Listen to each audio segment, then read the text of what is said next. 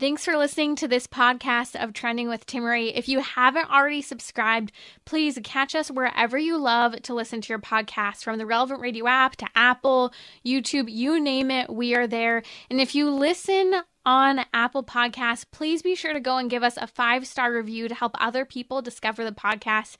Anything you share in terms of episodes, whether it's texting it to a friend, posting on social media, helps to build up the kingdom for God, to help confront the challenging issues we face as a culture, but with joy, with hope, and with an eternal perspective where our faith collides with everyday life, bringing eternal principles to help us live our life joyfully.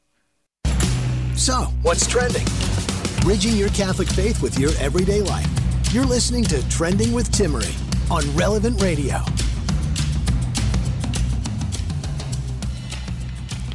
Do you ever have those days where you try to do something fun with your kid as a parent and you pay for it? You pay sorely for it.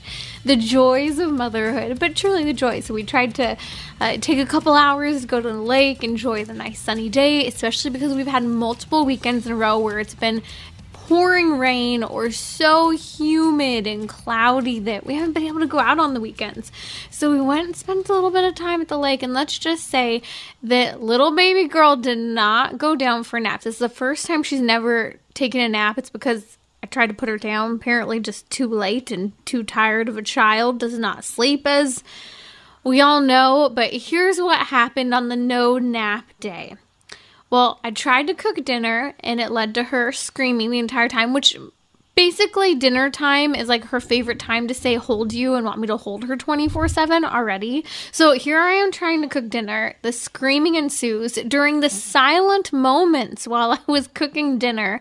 Let's see. Well, she found my phone and called 911 to which I had to wait on line wait for the operator to let them know that everything was fine so that an ambulance didn't show up at my house. Luckily, while I had raw meat covering my hands, I heard the phone start making that warning sound that iPhones make when they're calling 911. So I quickly ran over with raw meat hands and I just realized I've been touching my phone since then and I've not washed it. Thankfully, it wasn't chicken, so no salmonella, but still, that dirty little phone is going to get cleaned. Uh, second, so after she then calls 911, she's quietly, when she's not screaming, quietly playing. Poor girl's absolutely exhausted. I was trying to teach her the word emotional to at least entertain me because some of these funny words you can get your kids to say are just so entertaining. Uh, tragic has been one of the words I've been having her say. It makes me laugh, but she wouldn't say emotional for me today. I was quite disappointed. However, so when she is quiet again, she has another momentary uh, stint of quietness, which I threw my hands up when she was taking all of the little cupcake papers and crunching them into little balls. I gave up at that point. She was quiet. However, all of a sudden it's a little too quiet, and I discover that she is grabbing handfuls of chocolate chips and she's eating them by the handful, going yummy. Now, I was talking to her at the same time saying, baby, I made you chicken, yummy. And she's saying, yummy. And so she's responding, or beef, whatever. I made uh, pho soup. And as I'm telling her about the meat, I'm saying yummy, and she's saying yummy, but she's talking about the handfuls of chocolate chips that she was eating. Well, while sitting on her one minute timeout before dad gets home, she's near the front door. Suddenly she stops crying. She hears the car alarm that dad is home. She starts saying dad, dad, and acts like a perfect angel as soon as he gets home, sits on his lap perfectly, and eats dinner for him. The bottom line is kids act differently around their dads. Don't skip naps even when you want to have a fun time. Those are the lessons learned from today and this evening. You're listening to Trending with Timmerie during our weekly marriage hour here on Trending. Joining me in just a minute will be Hugh Brown, and we're going to talk about a couple important topics, including dads leading their families, loving their children, and knowing the challenges their children face and how dads can be empowered to help meet the needs of their children and stand up for them, especially their sons at seasons that they need and their daughters during seasons they need. But I want to hear from you during our weekly marriage hour today.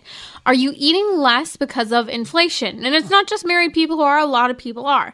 Families are literally changing their eating habits as they are some of the hardest hit by inflation, including women under 40.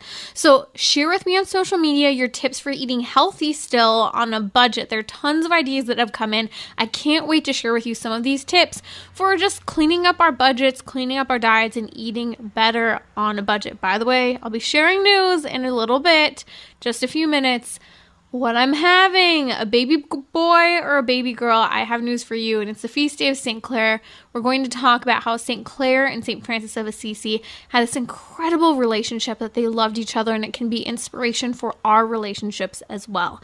You're listening to Trending with Timmerie during our weekly marriage hour. The number's 1 888 914 9149. Joining me now is Hugh Brown. He's the vice president of American Life League, a football coach, and incredible mentor, especially to young men. You can find American Life League and their incredible pro life work at all.org. That's all.org. You can find it on social media. I post a link. We'll post it now. Patrick's there helping me with social media right now during the show. We'll post it there. Follow me at Timmerie. That's T I M M E R I E. Hugh Brown, welcome back to Trending. Yeah, Timmerie, thanks so much for having me. I enjoyed hearing the stories about your daughter. Is that is that your only child? yeah, one on the way and one. Oh, congratulations! Yes, That's awesome. Thank you. I, yeah, I sprinted off the football field at 6:30 to get back to to my office for this uh, interview. So I'm excited to talk to you. Thanks for being here, Hugh. You know, I was really looking forward to our conversation because we're seeing a couple things happening in the culture right now. Uh, the absence of many fathers from being present at all from their children's lives to many fathers who just don't know what their role is. And so we want to talk about empowering dads to know what that is and to be able to stand up for their kids and be aware of some of the challenges. Two very controversial challenges include the gender crisis and uh, sexual promiscuity and abortion in the culture today. And I know you have some keen insights into how fathers can be empowered to intervene in their children's lives during these fundamental young years of development. Oh, amen. Absolutely. And I think that what men have to understand the very first thing that they have to yield to is that you cannot do it alone. There is no secular solution. I mean, for, for thousands of years, it, it has tried and failed. You have to have faith in the Lord. And the, the really the, the, the best thing to do is to lay out your day with purpose and to understand that as the head of your family, you know, Christ is the head of us first. You know, and I think that society really has lost its way in so many ways. You mentioned promiscuity and abortion. And I think that young men today are plagued with online pornography also.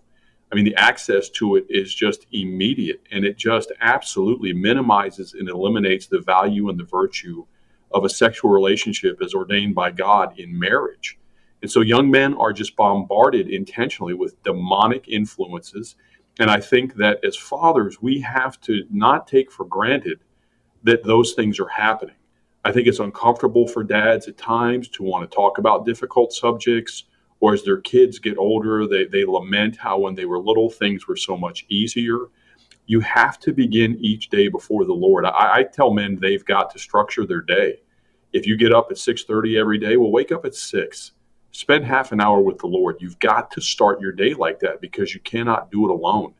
And the frustrations of the day and the ability to deal with what the world is throwing at our children requires uh, intention and it requires purpose and it requires a plan.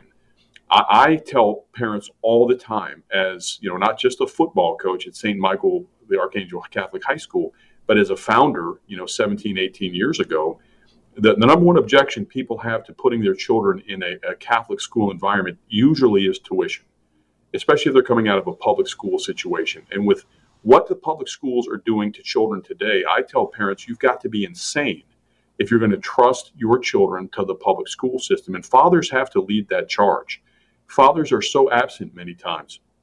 I, I see it in Mass. I see moms bringing their children to Mass I see moms that I meet that are talking to me about enrolling their son or daughter in a Catholic high school, and I never meet dad. Dads have got to realize that fatherhood, you know, um, marriage, uh, being a husband, fatherhood is a it's a it's a it's a vocation, it's a holy order, so to speak, And they've got to treat it that way. And if you try to do it just based on the whims of the world, uh, it's going to be an unmitigated failure. And you've got to begin each day and end each day with the Lord, and He will order your steps. Anything other than that leads to chaos. Um, like the day you described at the lake today it was a fun day, but for parents, when we don't, men, if we don't have that order, we don't have that sense of purpose that comes from the Lord, it's directionless and we're grabbing at straws and the enemy is intentional. The devil is a lot smarter than we are, and he is ripping at our children with this transgenderism, with abortion, with popular culture, with the intent of making them numb, with the intent of making them drift from God, and the intent of taking their souls. We have to understand that as fathers, our, our primary voc- vocation is to get the souls of our children to heaven. And if you think you're going to do that on your own, it, it's 100% false. 0% chance of that happening. You've got to, number one, have a tremendous relationship, a humble, loving relationship with your wife. And the head of, in your marriage, you know, the, the head of you is the Lord. You know, there's three entities in a marriage. You're, you're married to your wife, but you serve the Lord. And if you serve the Lord first, everything else, well, it may not be easy. You know, there's a path, there's a plan, and it allows us the wisdom and understanding of the Holy Spirit to navigate a world which um, you talk about every day is on its face deteriorating uh, morally. So we've got to engage that fight head on as men and as fathers. Hugh, I love that you focus on starting with laying out your day. I'm not a father. I live a totally different perspective and vocation as men do. But one thing I know very clearly is that it's easy, especially now that, you know, I have a kid, uh, to just stumble out of bed when that kid wakes you up. You know, they wake up early enough, you can just right. run with that. But if you do that, I find in my experience, I'm not as prepared for her. You know, even if you utter a quick prayer and then, you know, usually I do pray more later in the morning after, you know, things get going. But if you pray before, if you really take that time to prepare before your children are awake, I do find that it makes a big difference because you have the context, like you say, of structuring your day that you need to begin the day before the Lord. And I think fathers in particular, you guys have so much on your plates. And sometimes, you know, it's, you might even think, is it sleep? Is it time with a family? Is it a workout? Is it getting breakfast in? You know, what do I prioritize? What you're saying is it's just half an hour you're saying earlier to start that day, which I think is so important. If you're just joining us now, that's Hugh Brown, American Life League Vice President, as well as a football coach at St. Michael's High School. Uh, Hugh, I want to talk about where you view the role of the father in the context of the gender crisis going on right now. Well, the fact that you refer to it as a gender crisis, it, it's astounding that we would even utter that sentence, right? I mean, mm-hmm. in, my lifetime, it, who would have thought that we'd be even having this conversation? And I can tell you that it is because the devil, again, never stops, and he has had success attacking the family through contraception, attacking the family through abortion, attacking the family through not being married, attacking the family through homosexuality, through temptation, through pornography, with very little pushback. So where does he stop? He's not going to stop. So transgenderism, which you know is is a secular created illusion, you know, con- confusing children and pre-adolescent teens and teens that somehow that their XY or XX chromosomes are not what God gave them is absolute, utter nonsense. Now, I had this conversation with the diocese recently because St. Michael uh, works with the diocese. We're a, a, private school, but recognized by the diocese, one of the only high schools in all of Arlington to, to be recognized. And they pretty much don't even discuss gender anymore. They refer to sex. You're male or female because they're just not, Bishop Burbidge is not going to play that game. And I thought that was brilliant because playing that game with 30 genders or whatever it is today is absolute deception. So the way I handle it, and the way we deal with it our, with our in within our own home is we talk about it. You have to talk about it because especially teens. I have teenagers. My children are older now. They range from 17 to 28. We have five, and the world is just never going to stop. And if you don't talk about it, if you don't put Christ in the center of it, if you don't explain that God made them male and female in His image and likeness and there is nothing else. Anything else is a deception. It's a lie. It's a confusion, and confusion comes from the enemy. And the reason that, that I think it has gained traction is because essentially the, the, the movement, the aim, the end goal of all of this is to make Christian men and women feel guilty about their beliefs because somehow you're a bigot, you're a racist, you're a hater, you're a phobe, you're whatever it is they're calling to stand up for anything that's moral. Because there's no such thing as liberalism or Democrat anymore. It's just demonic, right? I mean, it, it, it's it's embracing mm-hmm. pedophilia now with this nonsense about having drag queens talk to children. Why would grown men want to do anything like that in front of children? So you have, I think, this entire effort to, to sexualize children because that is the end game. It's to destroy the family. It is to basically make the soul irrelevant. It, it's the devil's game. And what he's counting on is our quiet complicity because we're afraid that, oh my gosh, somebody's going to judge us, somebody's going to call us hateful, or we're one of those people. None of that matters. Within our own families, we've got to have these conversations. We've got to, I do it within my own family, I do it within the young men I'm responsible for. Anybody that'll listen, as I say, if not us, who, right? Because the, the, the world wants us to be silent. And we've got to talk about the truth of Christ and the truth of creation and anything, anything that comes to you, whether it's a homosexual thought, whether it's some confusion over your gender, it is just it's the work of the enemy, and we have to compassionately and lovingly help people through that uh, because it is just nothing other than a temptation and confusion. And God has a plan, and through the grace of God, you know, there are so many thousands of stories of people that have escaped that nonsense, but the world embraces it and feeds it because the world is evil. So we've got to stand up to it in our own homes by number one, not being afraid to talk about it. And number two, rooting those conversations in Christ. And then number three, being firm. And mm-hmm. who cares what people think? I, I, I, probably say that every day to somebody, uh, especially yeah. being in the pro life movement. I mean, it's goodness gracious, you know, the hate that we get. Like I tell people, it, it so what? You know, they did a lot worse to Christ. So, so that mm-hmm. that's sort of how we I approach it. I love what you said the last everything but the last comment of who cares what other people think. It's such an important point. and I received a question yesterday during our weekly gentleman's hour from a dad who was asking you know, how do we encourage men to be the good fathers and husbands, you know, leading their families in the faith when the culture is so anti men and telling men not to do so. And part of it was I was saying there has to be a level of confidence in I don't care what everyone thinks of, you know, what I'm doing to raise my family in the faith. You have to have that confidence because otherwise, if you waver, it causes damage to you and to those souls that you're leading. Uh, Hugh, something I wanted to bring up as we're talking about the father's role in the midst of this gender ideology and gender crisis today.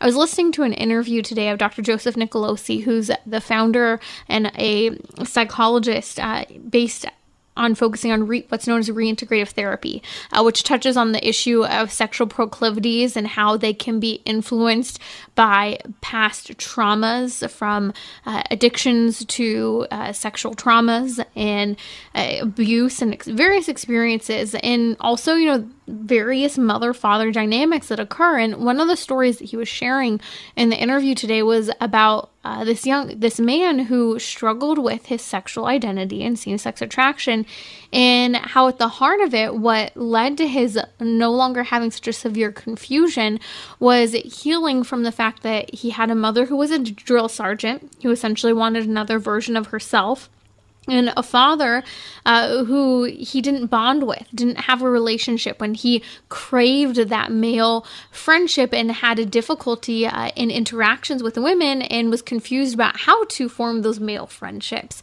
And it just made me think about how this goes back to the root of what's happening in the home and how mothers and fathers are bonding and interacting in their children's lives.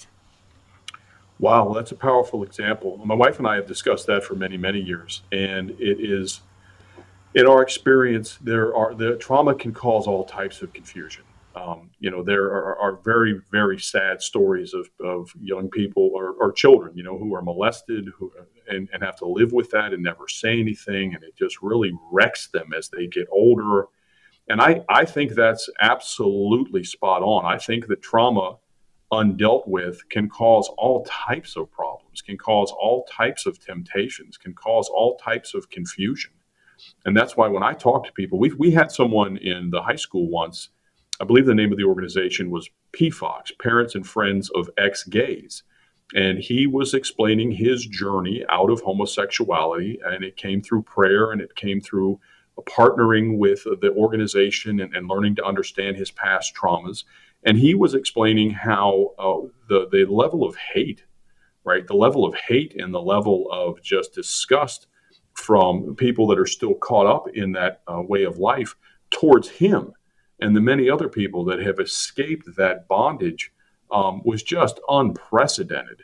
And I only share that example because I think that as people begin to work through their trauma, they have to realize that if if you've crossed you know into that way of life, getting out of it requires grace, um, requires prayer, requires a lot of work, but it requires intention.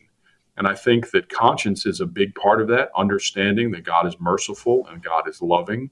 But in serving Him, you know, we have got to avoid certain things. And as married men, obviously, it's any form of promiscuity, any form of, of, of lust, or anything worldly. But it, for people that drift into the temptation of homosexuality, they've got to work very hard and find the, the Catholic Church has a program called Courage um, there are mm-hmm. all types of resources that allow people to escape that, but it has to be intentional and it has to come from the heart. And the world's working against it. The world, the world would call that a bigoted, hateful statement. How dare you say such a thing? God made me this way. That is a lie. It's a mm-hmm. lie because we're made in the image and likeness of God. And if we dismiss that, then then there are no rules at that. And we'll post a link to Courage International. It's a group uh, within the Catholic Church uh, for a network of men and women who have experienced same sex attraction and want to live in alignment with their faith. And it's an open conversation uh, to talk about that. And the organization encourages chastity, which all of us are called to, no matter what our sexual proclivity uh, is in life, whether we're married, not married, whether we struggle with uh, adverse sexual attraction. So we'll ch- post a link now on my social media. Follow me at Timmerie, T I M M E R. R I E. That's Hugh Brown, the Vice President of American Life League. You can find them at all.org. Hugh, let's talk about the crisis right now on the abortion front. As we see, various states are voting uh, to implement very pro life laws or very pro abortion laws, very permissive abortion laws. At the same time, the the Biden administration is currently going through a major push, and we've seen this growing over the last couple years as they anticipated Roe v. Wade being overturned, uh, to lead to telemedicine, especially through Planned Parenthood, uh, RU-486 birth, uh, abortions, do it yourself at home abortions uh, being provided via telemedicine. We're looking at seeing this uh, one day potentially being over the counter accessible. This is a push that the Biden administration currently has what should fathers be aware of when it comes to their role in helping to protect their daughters from this sexually promiscuous lifestyle as well as the abortion culture that young women are living in? So I think it's critical that fathers understand with their daughters especially that you are their fathers, all right? You are not their friend. And what I be, mean by that is that I know many fathers that end up handing their 10 year old daughter an iPhone uh, I know many fathers that are uninvolved. I know many fathers that are so busy because they're caught up in this and that. They spend a little bit of time with their daughters on their on the weekend. The world is never going to stop going after our daughters. So we have got to maintain not just great relationships, but strength within the hierarchy of the family. You've got to maintain a level of understanding with your daughters, a level of, of, compassion, a level of empathy, a level of understanding. The faith has got to be present in the home. The family has got to be centered on the rosary. The, fa- the father has to lead that. The father has to make sure that their family goes to Mass on Sunday. The father has to lead prayer, uh, however the family prays, but especially at meals. I think it's important that the world see that we pray. And fathers have to be understanding with their daughters that there is going to be a nonstop effort from the world to lead them uh, to just very bad things. And when it comes to the abortion pills, you know, the we're, we're very involved in that fight, and we just released uh, one of our, our, our reports for our, our, STOPP International, which battles Planned Parenthood. That segment of their business is exploding. You know, their number of facilities are down, but their number of abortions are up. Their number of surgical abortions are down, but their number of telemed pill abortions is up and we have in, access to information they probably would not uh, be happy to know we have access to because we do have friends in that organization that share things with us. Um, and believe it or not, their their their push, their goal, their aim over the next 10 years is pretty much to dominate that industry. And they already are responsible for 82% of all pill abortions. And they're trying, as you said, to get it over the counter. They're trying to make it accessible in high schools. They're trying to have it free, paid for by mm-hmm. you and I. The federal government doesn't have money, they have your money. So it's evil. How, as a father, how do you stay in tune with your daughter? You've got to have a great relationship. You have got to invest time. And as we began the conversation, as men, you've got to keep Christ in the center of your relationship with your children because as fathers, our vocation and our responsibility given to us by Almighty God is the soul entrusted to that precious child to make sure they get to heaven. I, a friend said to me once, Your sons, your daughters can end up homeless, penniless, broke under a bridge, but if they get to heaven, they win. And amen. That, that's the goal as fathers. And as you just said a moment ago, have absolutely zero concern what your neighbors think, what your neighbors care, what they it doesn't matter. My, my wife and my wife would also tell you, Timmerie, now that you're raising children, we, we have rules. Like we don't, our kids didn't have cell phones until they were graduating from high school, and they were the big nerds. We didn't care, and we founded the high school. Right? We don't do sleepovers. We don't. There are lots of things that we don't do certain television. We don't do certain stream. You've got to maintain a Christ-centered environment in your home because if it's not there, you we, you could possibly lose your children uh, to the world because the internet is never going to stop. You can't trust it. Um, you know, my daughters now thank me. I have a 25 and 28 year old daughter, and they are, are virtuous, you know, Catholic women. Uh, I have a 17 year old daughter as well, and the older ones thank me every day for the way they were raised, and it was intentional and it was on purpose. It may not have been perfect, but the intent was to have their souls, you know, get to heaven. And so we did everything we possibly could and still do to keep Christ in the center of everything. Praise God. And you give the example of how important it is to understand that family time isn't our rest time. It's important to rest with family, but when you're done with work as husbands, as fathers, at the end of the day, you're not done. Your day is just beginning. That time with your children that is so important. It takes time, it takes a lot of energy, it takes effort, uh, but you're forming the next generation of souls. And what better, what more uh, rewarding thing can you do? That's been Hugh Brown from American Life League here on Trending with Timmer. You can find him at all.org. That's all.org. Watch them and their incredible pro life work they're doing. We're going to include a link to that report that they recently released on the topic of RU-486 abortions and the expansion of abortion via telemedicine. But please check out all.org. I'll be right back during our weekly marriage hour. We're going to talk about whether maybe you're you're on a budget and changing your eating habits.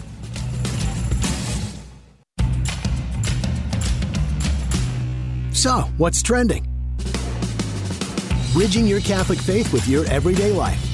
You're listening to Trending with Timmerie on Relevant Radio and the Relevant Radio app.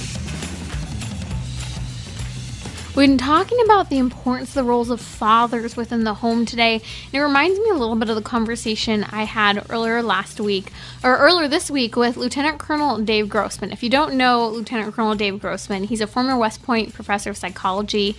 He was a top law enforcement trainer in the nation for years, and his books are required reading for our military personnel. He's dove significantly into the topic the psychology of what's happening in the crisis with our children. And one thing that he said this week that it was so important is emphasizing one, the detoxing from the tech world that our kids are living in. They're living in a virtual reality before virtual reality is even the norm in the day to day. He talked about, you know, what do we replace that time with? he said time outdoors, feeding imaginations, returning to reading. And he really emphasized the importance of reclaiming those last 30 minutes of the day with your kids, especially from middle school down, spending those 30 minutes a day reading with them. And it made me think about my own childhood, how my mom always read to us in the evenings, and the incredible stories we read, and how I loved to read, and the imagination that that fostered, and the time and memories we have as a family with my mom, with my siblings. What an important time. It made me laugh thinking about how we read a lot to my daughter now, and we are a screen free home, other than, you know, briefly when she snags a cell phone, as I shared, she called 911 earlier today, uh, or when we are FaceTiming family that live across the country, but we try to be careful with not overdoing that as well. Uh, but it's so cute to see how she is such a little reader. She's one and a half and she loves her books. In fact, her new thing over the last few weeks has been that she doesn't really go to bed when we put her to bed now and she plays in her room. But we have countless videos of her laying in bed with books, just laying there reading. And she'll wake up before she wants to come out of her room or let us know that she's awake and she'll just be silently there laying on her bed reading books. These are things we need to foster in our children. Imagination imagination, the ability to play and not have to be entertained or fed something by a means of media that is telling them what to think, not how to think, or to use their mind and imagination.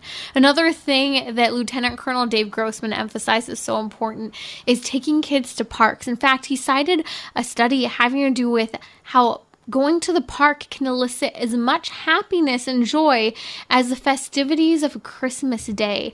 And it actually made me think about this last week how I had some extra time before heading home. We were running errands and I pulled over at a park and we jumped out of the car.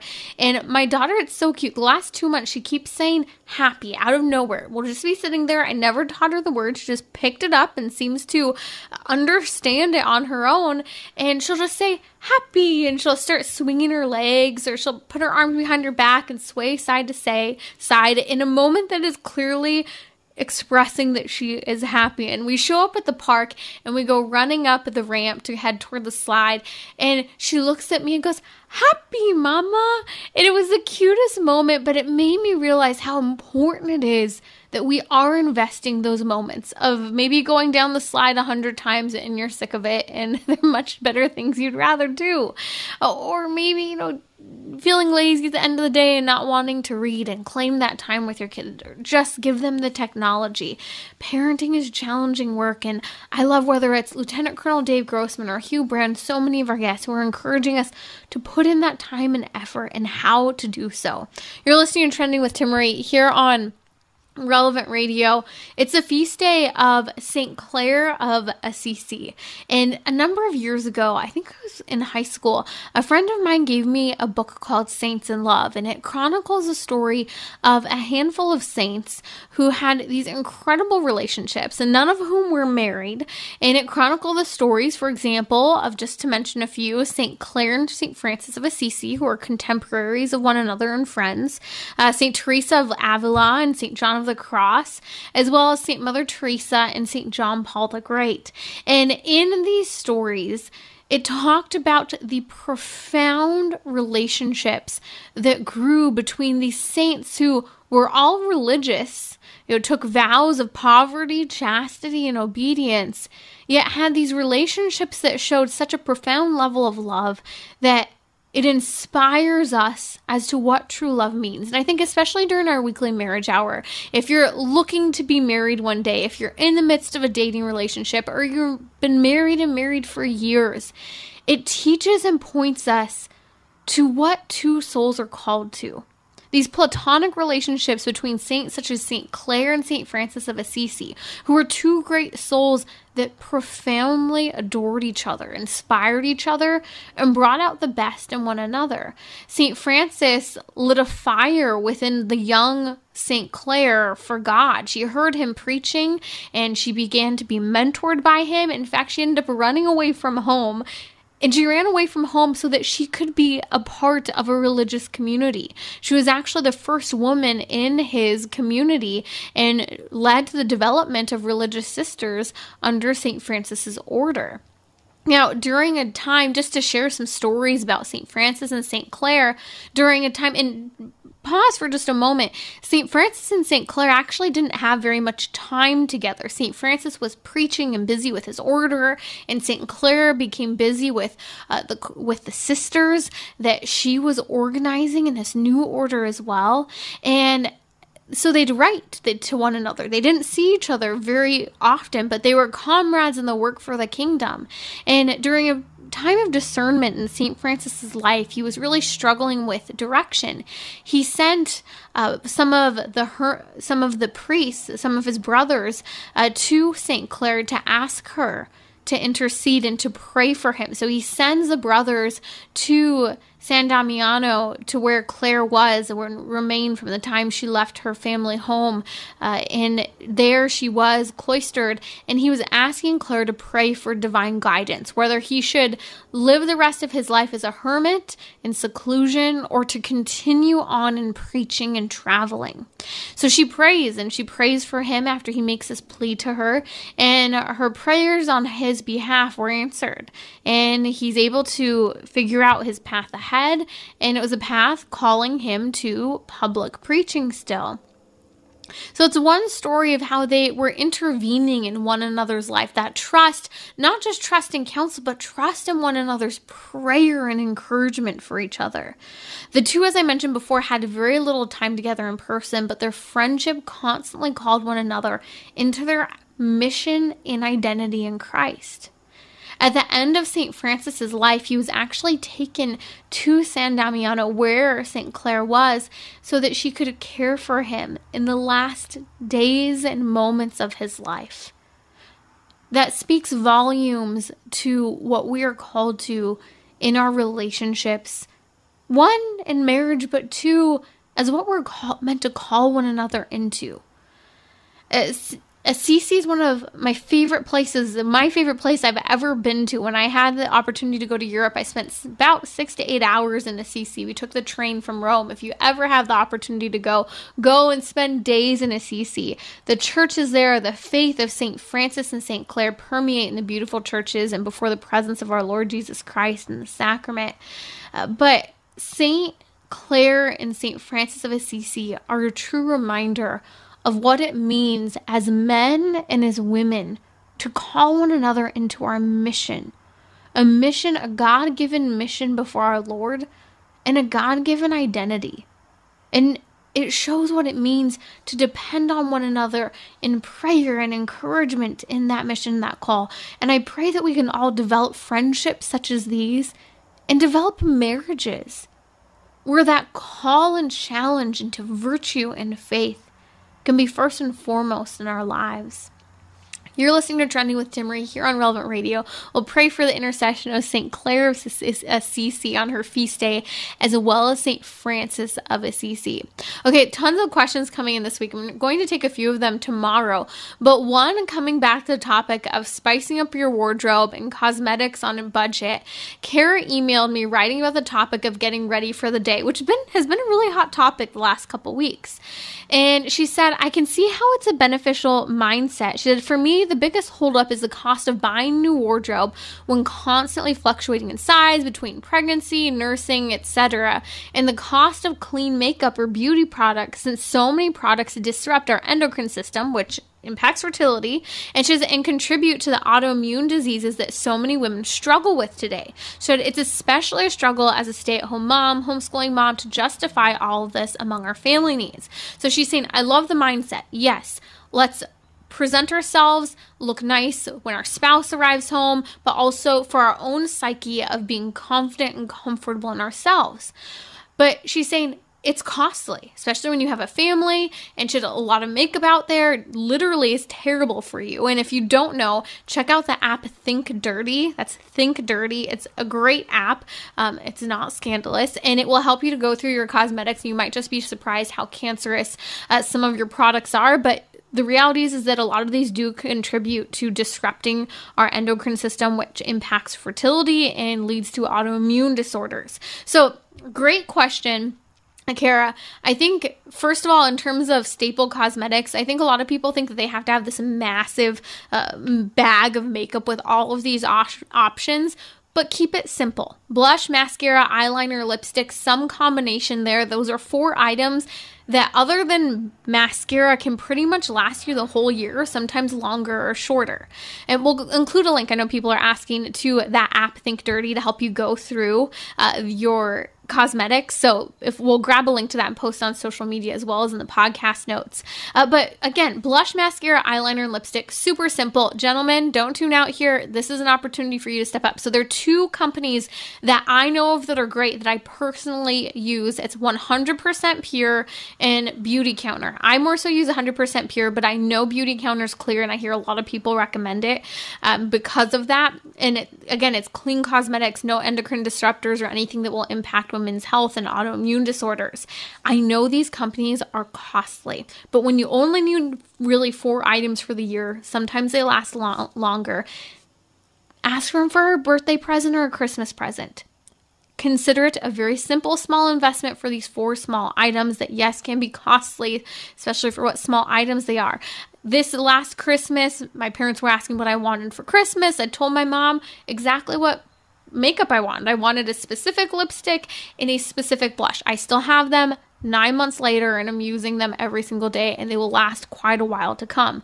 So that's in terms of makeup, staple clothing items. We don't have to keep it super fancy. There's nothing wrong with shopping at thrift stores and having just four or five things that we can spice up into our wardrobe in each season. Maybe it's one or two dresses, a versatile sweater that works with everything, a favorite shirt that or two that mixes and matches with shirts, skirts, pants, long Floyd pants. But I will say one thing I found that my mom really passed on to me is take good care of your clothes. I don't put everything in the dryer or maybe just for 15 minutes so that it lasts longer. My clothes last forever and I still have clothes from high school that I can wear, although some of them are out of date and I really probably shouldn't wear them. But it speaks volumes to Again, not taking good care of your clothing. And it's a matter of simple intentionality complicated costs and pressure. You're listening to Trending with Timmerie here on Relevant Radio. It's our weekly marriage hour. We're going to come back and I'm sharing with you the exciting baby news. Many of you have been voting, guessing baby boy, baby girl. It's not too late to vote. Just go to my Instagram at Timmerie, T I M M E R I E. Let me know what you think, but I'll be sharing with you whether we're having a little boy or a little girl. Also, are you eating less because of inflation? I'm going to talk about tips to eat better on a budget as families are literally changing eating habits due to inflation and rising costs of groceries.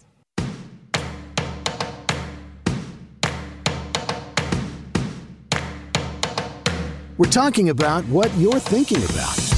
You're listening to Trending with Timmerie on Relevant Radio and the Relevant Radio app.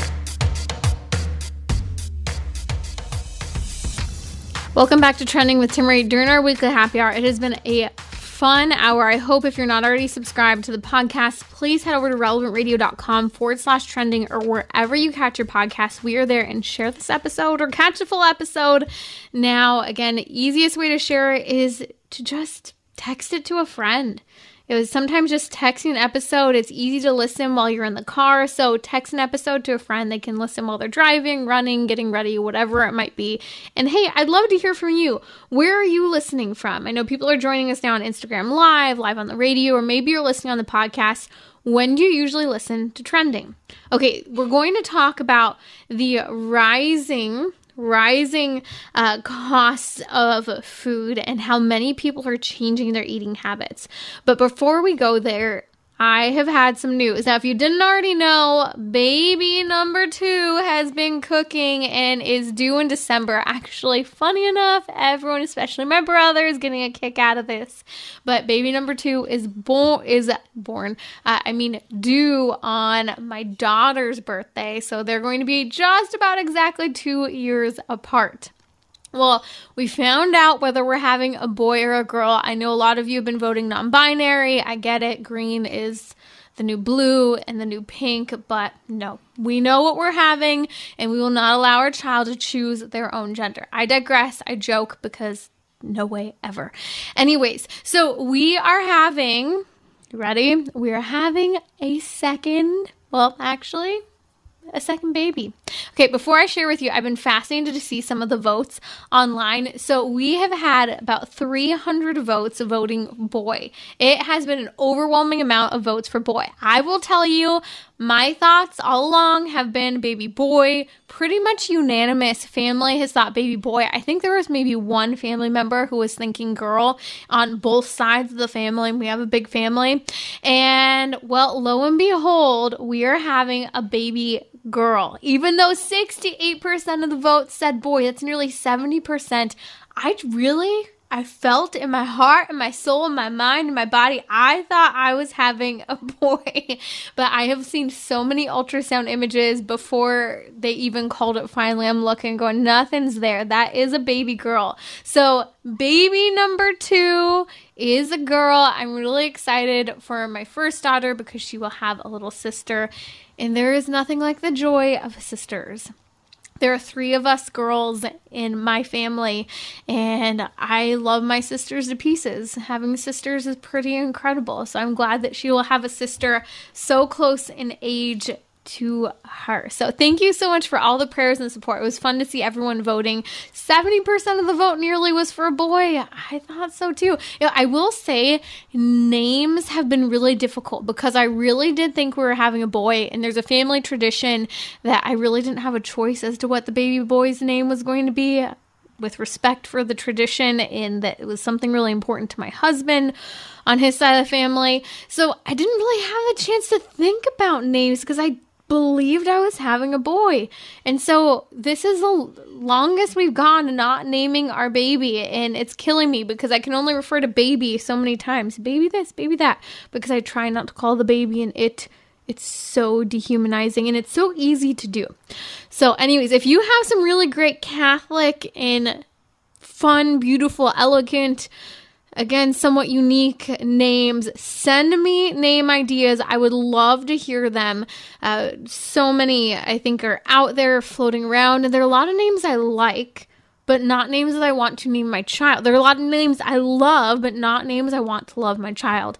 And I'm really glad that it's not been an argument this time, but there were some heated moments with the last baby, with the first baby, where we were really having a hard time over what we were going to name the baby. In fact, at one point, uh, my husband chose one name and I chose another, and we were going to name a combo of those names, but then I was going to refer to her through her middle name, and he was going to refer to her with her first name. And we finally had to give up, and we found the perfect name, but Oh, how did you figure out baby names? I have this baby name book. It's really just not that helpful. It's overwhelming. I digress. I want to get to some tips because a study came out from Rasmussen, a recent poll showing that families are among the hardest hit by rising inflation and cost of groceries. And maybe yourself have experienced this. And it's not just families, it's everyone. But what we've seen is that 63% of Americans are changing their eating habits. Uh, through this Rasmussen poll, it's been reported that 72%, that's 7 out of 10 families are changing things to accommodate higher prices for things such as eggs, milk, butter, bacon, you know, simple things, you know, meat dairy that we eat in our homes. And it's actually women who have been the most significantly impacted, just 1% higher than families, and that is women under the age of 40. So a lot of single women and families are hurt the most by rising food costs. So what I want to do here is I've been asking you, and I would love to still hear your ideas on social media. Follow me at Timmerie, that's T I M M E R I E, Instagram, Facebook, Twitter, I'm there, especially Instagram. Would love to hear your thoughts what do you do to eat healthy on a budget? Because I know one of the quick things that has been you know, the classic way that people have tried to eat on a budget, especially with large families or just with little uh, means, is to fill, you know, fill food with lots of carbs, right? Rice, pasta, uh, legumes, you know, beans, all of these things. But there are a lot of people today who need to eat healthy and cannot handle or process a high number of grains and legumes. I'm one of them. So I get it when you're trying to shop on a budget, it is really difficult. I was sure before I have multiple autoimmune diseases and food has been a leading trigger for me for what has caused them. And so I've had to really have a very healthy diet full disclosure, we have to eat all organic because I have a reaction to pesticides and hormones in foods, and I'm allergic to gluten, soy, and corn and dairy, well, casein, the protein of dairy, and those grains, gluten, corn and soy, uh, they're all often what's fed to animals. And so if I eat an animal that's been fed that, I actually have a reaction. So it makes buying everything from chicken to eggs to beef rather complicated. So I get that a lot of people are trying to still eat healthy while on a budget. So, here are some big picture tips. I've been gathering ideas from online as well so many of you have written into me. The bottom line is, many of you are changing your eating habits and grocery budget, or many of you already have because you have a family and you're on one income, or you're trying to keep it simple, being good stewards as we're called to be as Catholics. So, here are some big picture tips and then day to day tips. So, big picture tips set a grocery budget and stick to it. So many people don't actually have a grocery budget or maybe have no idea what they're spending. Second, change where you shop. I was actually just talking to a close family member who said, I'm actually shopping at Winco. And they shared this laughing at themselves. They're like, here I am, totally privileged. I stick my nose up at Winco, and here I am now shopping at Winco because it's important. I get the meat, the good meat at Costco, and I get try to get everything else at Winco my big thing is I try to eliminate high priced items.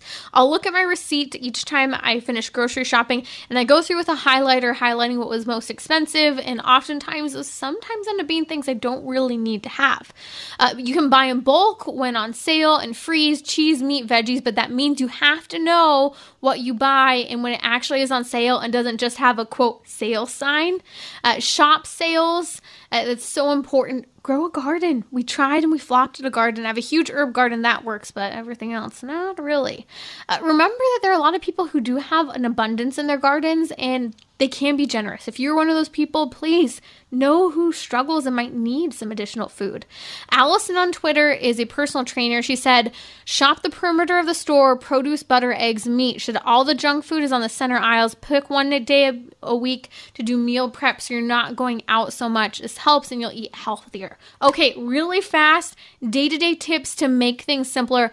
Make a meal plan, stick to it. I usually spend less when I have a meal plan. I usually end up cooking fewer meals than I planned, and I have groceries that last longer.